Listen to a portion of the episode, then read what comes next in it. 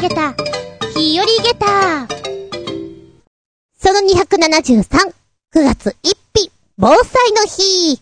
ちょいと遅れてごめんなさいよ。そしてそして今日は、ショートにお届けでござんすよ。今、ふっと思い出しました。子供の頃、うーん、そうね、低学年ぐらいか。小学校に防災頭巾を持って行ってたような気がする。防災頭巾。椅子とかにかけていたような気がする。なんだか、非常に、レトロな、昭和な、印象を受けませんか？今って、ヘルメットとかもさ、お手軽で、軽くて、安くて、丈夫なのがいっぱいあるから、どうなんだろうか？最近の小学校とかはこういうのにスイッチしてるんだろうか？まあね、防災の日前後は、お店なんかでもそういうの特集組んでいるから、ユニークなアイディアグッズなんていうのがたくさんあります。で、場所によってはね、えっ、ー、と、何、避難食っつの？あれを味見させてくれるっていうのもあるから、やっぱね、そういうので食べてみて、これうまいわと思って買うと、安心感が違うかなと思います。どうですか？ご自宅、備えありますか？備えあれば、憂いなしって言うじゃありませんか。うちもあるよ。なんとなく興味があって、宇宙食とか、あれも日持ちするから、持つんじゃねえと思って買ったりもします。で、ね期限が来たら面白いから食べればいいかななんて思って結構そのまんまだったりして、そろそろ中チェックしないとやばかったりして。そうだ、ちょっと不安だから中チェックしよう。と思った次第でございます。あー。防災頭巾って思い出すのがね、一個あります。昔、そう、中学校の修学旅行だったかな夜にさ、なんかイベントとかいろいろやるじゃない。あの中で、仮装？変装？まあ、そんなのがあったんだよね。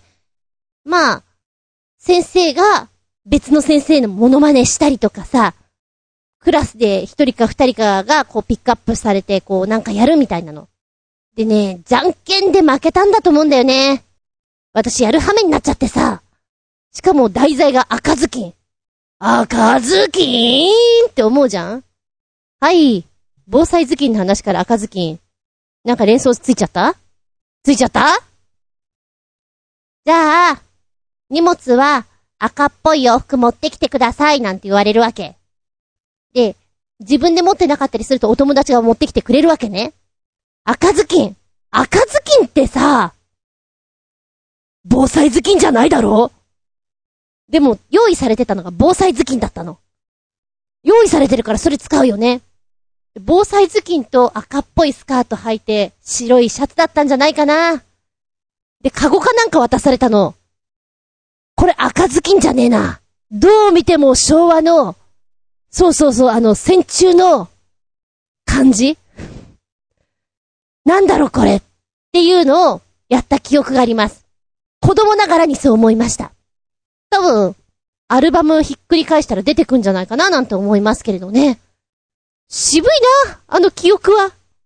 どこをどうしたら赤ずきんだと思ったんだろうか。みんなこれで正解だと思ったんだろうか。いや、思ってないだろう。やらされた感満載です。っていうのを思い出しました。ふっとね。ん？何が言いたいかって？そうそう、防災の日だからご自宅の防災、ちょいとチェックしなよってことが言いたかったわけ。ってな感じでしばしお付き合いいただきますの私。最近、ピアノの練習をちょっとやっています。あつみじゅん。どうぞよろしくお願いします。この番組は、ちょあへよ .com のご協力へて放送しております。ああ、お嬢様だなーって思う習い事の一つが、バイオリン？ピアノ？あ、その前にエレクトーンが来るかもしれない。楽器やってる人ってなんだかお嬢だなっていう印象があったんですけれども、なんだか知んないけど、子供の頃、小学校か。6年間ピアノを習ってました。うちの親父さんが多分好きなんだよね、ピアノね。で、家にもピアノありましたし、誰も弾かないのよ。うちのお姉ちゃんも、ピアノ習ってました。で、私も習ってたんだけど違う先生でね、正直、好きじゃなかったんですよ、当時はピアノが。毎週、毎週。えー、多分30分 ?1 時間ないと思うんだよね、子供だからね。そんなに長いわけじゃないんだけれども、行って、まあ、ピアノ弾いて、帰ってくるわけなんだけども、練習とかがすごく嫌いでさ、一番最初の頃、本当に1年生の時とかは、こう、本当に指が動くように、ドレミ、ドレミ的なことやるわけね。唯一好きだったのが、この5車線のノートに、トーン記号を書いて、で、先生が言う、音符を真似っこして書くのが好きでした。もうそれが一番楽しかったっていうぐらい。要はお絵描きだよね。あとはね、あんまりピアノ好きじゃなかったね。ずーっと好きじゃない好きじゃないが続くから、まあ、要は、本当はお稽古してからレッスンに行って、徐々に上手くなってくるっていうのは普通なんだろうけれど、私は、あまりにも行きたくなかったんで、練習しないで行くっていうのが割と多かった。で、こりゃやばいなっていう時は、その、レッスンの日の、行く10分前ぐらいにちょっと楽譜見て指を動かすぐらいな。もう全然ダメだわって感じね。だから、ピアノの発表会とか恐怖でしかなかったよね。全然楽しくないのに、ただ発表会の日がやってくるみたいなね。で、練習もそんなにしたくないわけよ。でも発表の日は来るわけよ。お客さんは来るわけよ。やだったなあまりにも練習しなさすぎて、先生がこれをやりましょうって言ってた課題曲から、あの、上手にできないから、難易度をすごく落として、落として、落としての曲になったこともあります。ピアノやってる人だったら皆さんご存知のバイエルン。私は、赤バイエルンで5年半ぐらい過ごしました。っていうぐらい、すごい話です。バイエルンってね、黄色と赤と青があるわけ。で、初心者が黄色。赤が、まちょっと習い始めたぐらいの人で、青がだいぶ動けるようになってきた人用なのかなで早い人だったらもうすぐ青に行っちゃうと思うんだけど、私は全然、全然、やらなかったんで、ずーっと赤をやってました。まあ、練習曲なんでつまんないんだよ、これがまた。やってて楽しくない。だから余計やりたくないっていうね、感じだったなー懐かしいなーで、今、その、電子ピアノみたいなのがあって、鍵盤とか全然ないのよ、そんなに。でも、指動かしてるの。が楽しくてね。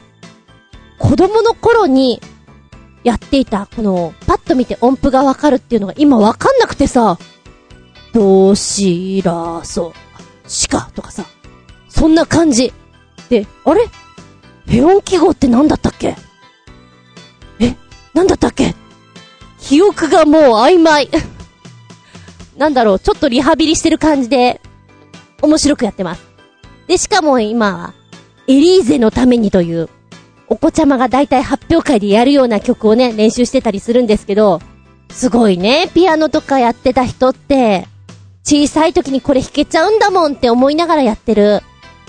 で、子供の時に聞いて怖いなと思った話が、ピアニストって、いや、嘘か、本当か、本当か、嘘か、知らんよ。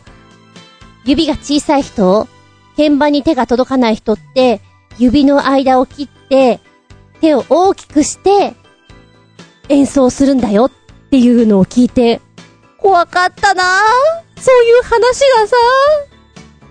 あとね、うちの親父殿が、ピアノ好きなんだろうなって思ったのは、誰も弾かないのに、親父殿も弾かないんですよ。ピアノがありました。で、えー、私が住んでいた家からはもう、親父さん住んでなかったので、別のとこに住んでたんですよ。で、今いるこの白子という町の家にも、ピアノがあったそうなんですね。いや、誰も弾かないのに。ピアノ好きなんだななんか思い出があるんだろうなって思ってる。弾けなかったんだけどね、なんか甘酸っぱいお話があるんだろうなだから、娘にやらせたかったんだろうなごめんよ。ごめんよ、全然やる気が出なくてさ。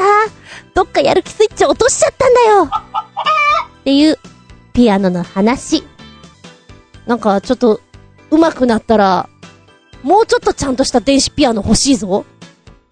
今やってる曲とかも、あれ？鍵盤足りないんじゃない？って思いながらやってます。まあまあ、安いやつだからしょうがないか。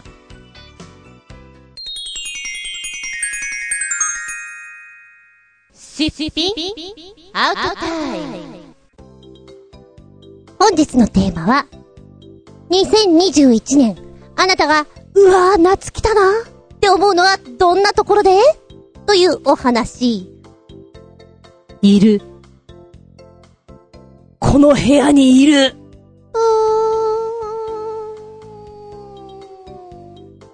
かゆい、かゆい。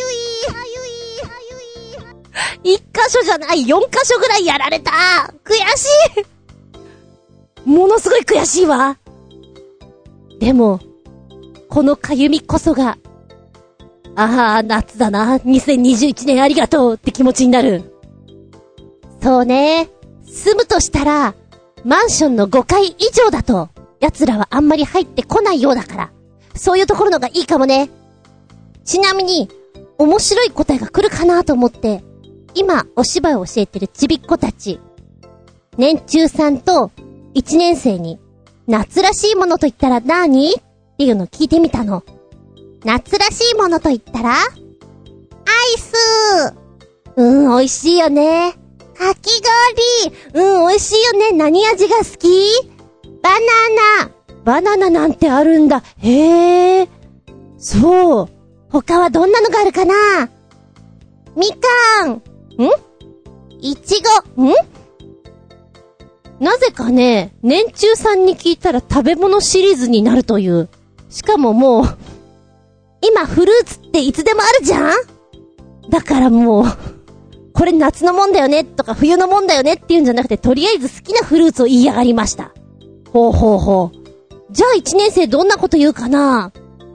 ま、基本のプールとか、その辺はやっぱり出てくんですよ。そうね、一年生はやっぱりヒントを与えると色々出てきます。お祭りとか、花火、で、まさか、あ、そんなの知ってんだっていうのも出てくる。風鈴え、風鈴知ってんの？知ってるへえ。クーラーとかね。やっぱりこう言葉をよく知ってるなーっていう子もいれば、一回説明したんだけどやっぱり、先生、夏らしいって何？おー。ねえ、わかんない時もあるよね。えっとねーって説明する私。自分の中で柔らかく噛み砕いてお話をして通じなかった時にすごく戸惑うね。えっと、これでもダメならどう説明したらいい？ポカーンって顔される時がある。うん今の忘れてくれすべてを忘れてくれ先生が悪かったちなみに、終わりを聞くと思い出すっていうのかな。少年時代の曲を聞くと、うわー、夏だなーって思っちゃう。まあ、でもあれ、夏が過ぎって、過ぎちゃってるお話なんだけれどね。歌の世界観が非常に夏だっぺなーって思っちゃう。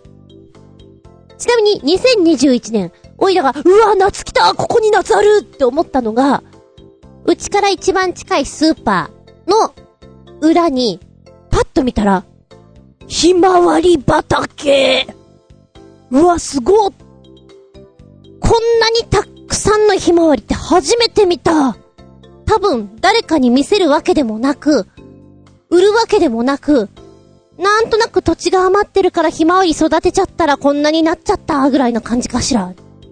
なんか迷路ができそう。そういう空間でした。ちょいと前はね、ここに牛がいたんですよ。うわ、牛いるなすげえなって思ってたんだけどね、もう牛はやめちゃったみたいなんだよね。ひまわり。いいね。なんか夏だねって思う。こう、ずっと東京で暮らしていて、なんかひまわりとかがでっかいのがわんさか咲いてるなんていうのが見ることがなかったから、あ、夏って思った。2021年夏を感じたなっていうのは、まあ割と皆さんは、オリンピックとかご覧になってたのかな？そして今もパラリンピックですか？そういうのが、こう、イコールとして夏だぜって出てくるのかもしれない。なんオリンピックといえば、おいらちょっと見てないんだけどあんまり、あの、教え子ちゃんだった子がね、今、年長さんです。すっごいオリンピックが楽しかったんだって、えらく感激したらしくて、5歳よ。5歳の子なんだけど、この、幼稚園の課題っていうのがあるらしいんですね。夏休みの課題、なんだそれ小学校みたいだなと思ったんだけど、そこの課題で作ったんだって言って、お母さん経由で見せてもらったんですよ。それがね、ピクトグラムなの。何のピクトグラムかっていうと、オリンピックの種目、一覧っていうのかな？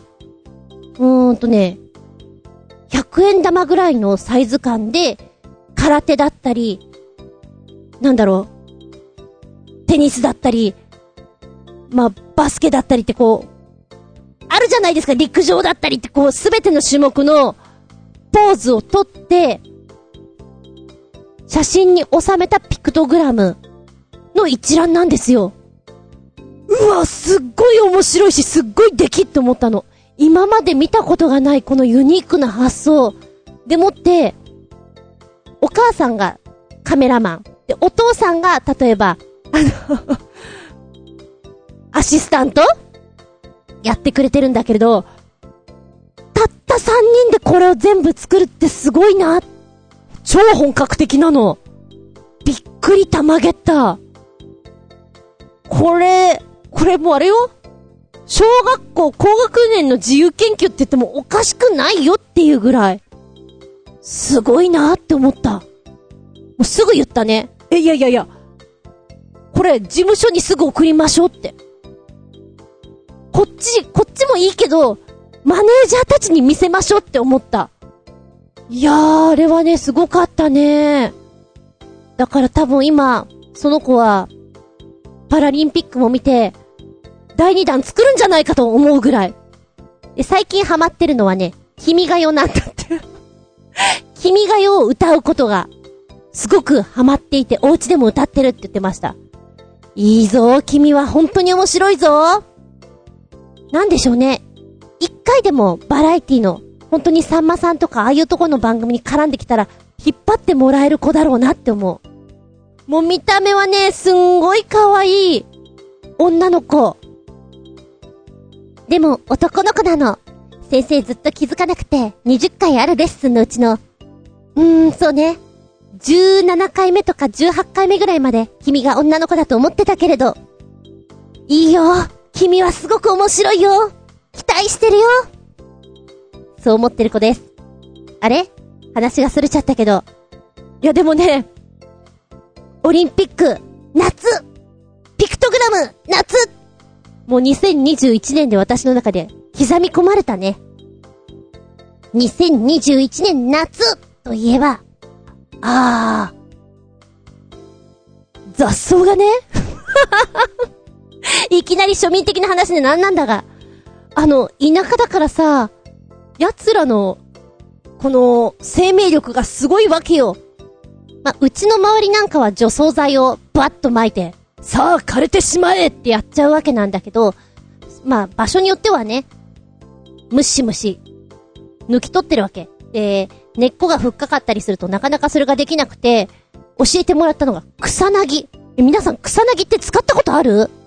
もうその言葉すら、草薙剛しか出てこないぐらい、何ですかって感じだったんだけれども、まあ、えーと、シャベルが、すげえ、長い絵がついた感じ？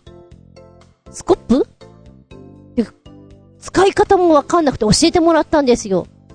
ほほう、こうすると、立ったまんま雑草がこう根こそぎ、ザクって取れて便利なんだよっていうのを聞いて、へえ、頭いいって思いながら、ちょいちょいやってるわけなんですけども、やっぱ都会にいるとそういうのやらないからさ、勉強になるよね、こういうのって。自然と戯れるじゃないけど、ああ、こういうのすっごく夏だなって思う。そうすっとね、すんごいちっちゃいバッタがいるのよ、今。だいぶ大きくなってきたんだけど、えーっと、1センチぐらいの子がぴょんこぴょんこ、ぴょんこぴょんこ跳ねてるの、可愛くてさ。で、もともとバッタさんとか結構好きで、子供の頃によく捕まえてたんだけど、このちっちゃいので本当にお前らバッタの形してんだな、微笑ましいなと思いながら、ちょっと捕まえたり、逃げられたりしております。楽しいな子供の頃にもっとこういう遊びをすると楽しかったろうな私が虫取りをした唯一の場所ってあれだもん。ゴルフ場のパターをするところ、あそこにバッタがいっぱいいたんだよね。もう、取り放題。楽しかった。何気ないところで、あー夏だなーって思います。暑いんだけどさ。蚊にも刺されんだけどさ。でも夏だなー。生きてるなーって感じ。ああ。まあ、風物詩というと、好きなのが、風鈴の音。え、実家では風鈴、ああ、ありましたね。なんかあの、ぶら下げてた。チリンチリンっていうあの音が、本当に夏っぽくていいなって思う。で、こっちの、家に住んできた、ちょい前か。まあ、親父殿が住んでた時に、風鈴っぽい、何あの、金属の棒がさ、シャラシャラ鳴るやつ。あれがやっぱり、引っかかってたね。いい音出すのよ。シャラララララーンみたいな。でもなんかあの、つなぎ目のところが紐っていうのかなあれが切れてしまって、多分どっかにあるんだけど、そういう音っていうのがすごくやっぱり、癒されるよね。時期的にやっぱり、うーん、なんかまだ遊びに行っちゃいけないし、お出かけもままならないし、お祭りとかもそうそうあるわけじゃないし、花火もないし、あれもないし、これもないしって、ちょっとないないずくめなんだけれども、ふとした周りから、ああ、夏だなーをちょいちょい感じております。やりたかったなっていうのが、今、ちょっとしたスーパーとか、おもちゃ屋さんとか、ああいうとこでも売ってる、進化系の水鉄砲？水鉄砲って言っちゃいけないな、なんかもう。あれ、なんつうの？水鉄砲って言うには、威力がありそうな、バヒュって飛ぶやつ。これじゃ伝わんないか。え、な、な、なんだろうな。うーと、あのほら、昔の、竹筒の水鉄砲みたい。もっとわかんない？ところてんをこう押し出すような、あんな感じの水鉄砲が売ってたりすると、うわ、これは楽しいわ。しかも連射式とかさ、あと水風船も、おいらが子供の頃はよ、一個ずつにこう水を注入して、キュッて結んでパチコーンって割るような感じですよ。今はなんかもう、10個ぐらいが一斉にこう、プーって膨れて、しかも、自然とこう、ちぎれて、結ばなくても自分たちでこう、口のところがキュッて閉じるような、そういう水風船がいっぱいあるっていうのも聞いて、なんだよ、超面白そうだなって思う。やりたい。すげえいい大人なんだけどやりたい。サバイバルゲーム的なやつで、もう水鉄砲編があればいいのに。なんか、時たまこういうアホなことやりたくなるよね。とってもとっても童心に帰りたくなります。でもきっと探すとこういうのができる場所あるんじゃないかななんて思う。2021年夏、あなたはどんなもので夏を感じますか？食べ物とかで感じますか？あ、今年はね、ファミリーマートのフラッペいっぱい食べました。一昨日ぐらいまで100円引きだったんだよね。ミルクティー味。これをすごい食べたいなと思って、何店か回ったんだけどなくて、断念。でもあのフラッペすっごく美味しいわ。今、おいらが食べたいなと思ってるのは、かき氷かな。それこそテレビで知って、割とうちの近所にあるかき氷屋さんで、ロビンソンと言うんですよ。かき氷の上にエスプーマを乗っけることによって、ふわっとした、なんだろうな、ちょっと進化系のかき氷をやってくれてるんですね。エスプーマってあのー、もこもこしたやつだよなって思って、ちょっと見たら、エスプーマとは、スペイン、カタールニアの料理店、エルフジの料理長、フェラン・アッドーリアによって開発されたお料理です。そしてその料理法を言います。あらゆる食材を、ア酸化窒素を使って、ふわふわのムース状にするんです。これをお料理にアレンジしていくというもの。口当たりが滑らかで、いつもとは違った感じになるんでしょうね。なんだろう。可愛らしい？おしゃれーなレストランなんかではこのエスプーマを使った一皿。可愛らしく、美味しく提供しているということですよ。このエスプーマをかき氷にプラスして、かき氷のふわっとシャリッとした感じ。その上にエスプーマのふわふわっとした口当たり滑らかなところを乗っけるという進化系かき氷食べてみたいじゃないですか。と思っている。まあ、この間、お店の前を通ったら、休んでいやがって、え、夏休みなのに書き入れ時じゃないのかいって思ったけど、まあ、それはしょうがない。そういうこともあるだろう。割と人気店ということもあって、いつか行きたい。そう思ってる店である。うん。かき氷。どちらかというと、ふわふわのかき氷よりも、私が子供の頃に食べてた、シャリシャリの、氷削ったぜっていう。荒々しい感じの方が、かき氷感があるなって思っちゃう。さて、2021年夏、まだまだ残暑残暑、続く残暑あなたは何を見て、何を感じて、うわ、夏だーって思っちゃう？でも、あれ？夜になると、虫の音が、秋になっていませんか。うちの近所はもう秋の虫の音よ。リーリー言ってる。リー、リー。野球じゃねえぜ。ってな感じで、まだまだ熱中症にもご用心あれこの番組はチョアヘオ .com のご協力へて放送しております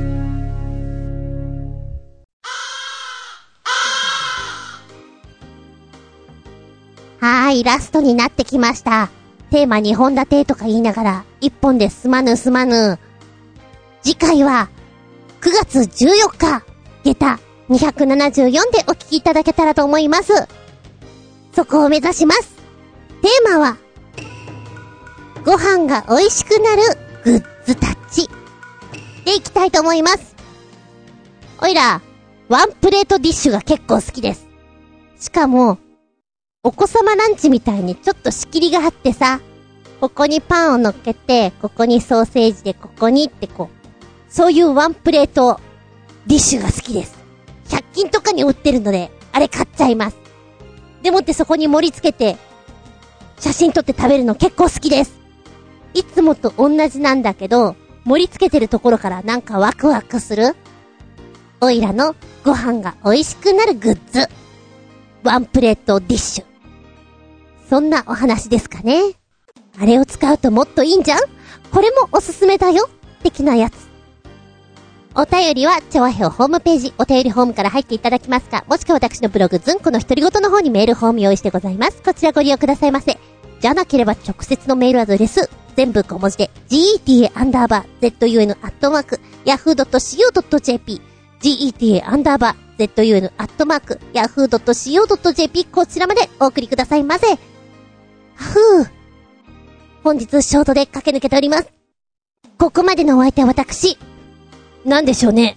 筋トレのしすぎで、膝痛めちゃったかも。厚み順でした。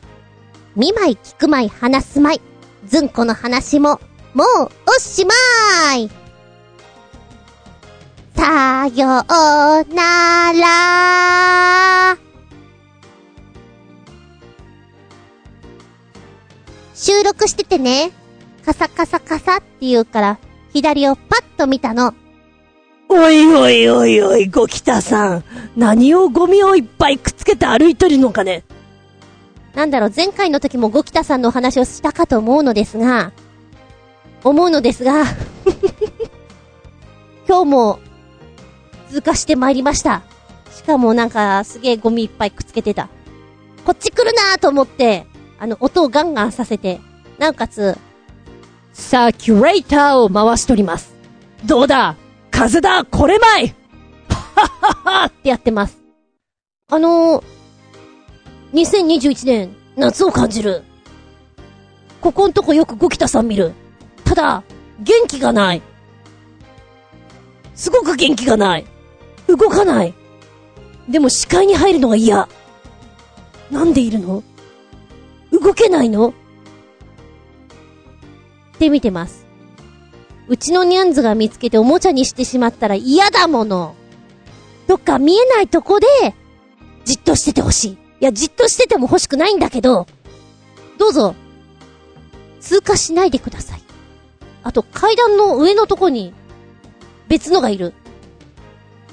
奴は動かない。でも今日パッと見たら、少し高いとこに移動している。でも奴は動かない。何がしたいんだ？スプレーが届かんのじゃよしかもなんか、下手に物を投げたりしたら飛びそうで。そっとしています。いるなぁと思って。そろそろ名前をつけてもいいかなって思ってます。ってな感じで。失礼捕まつりました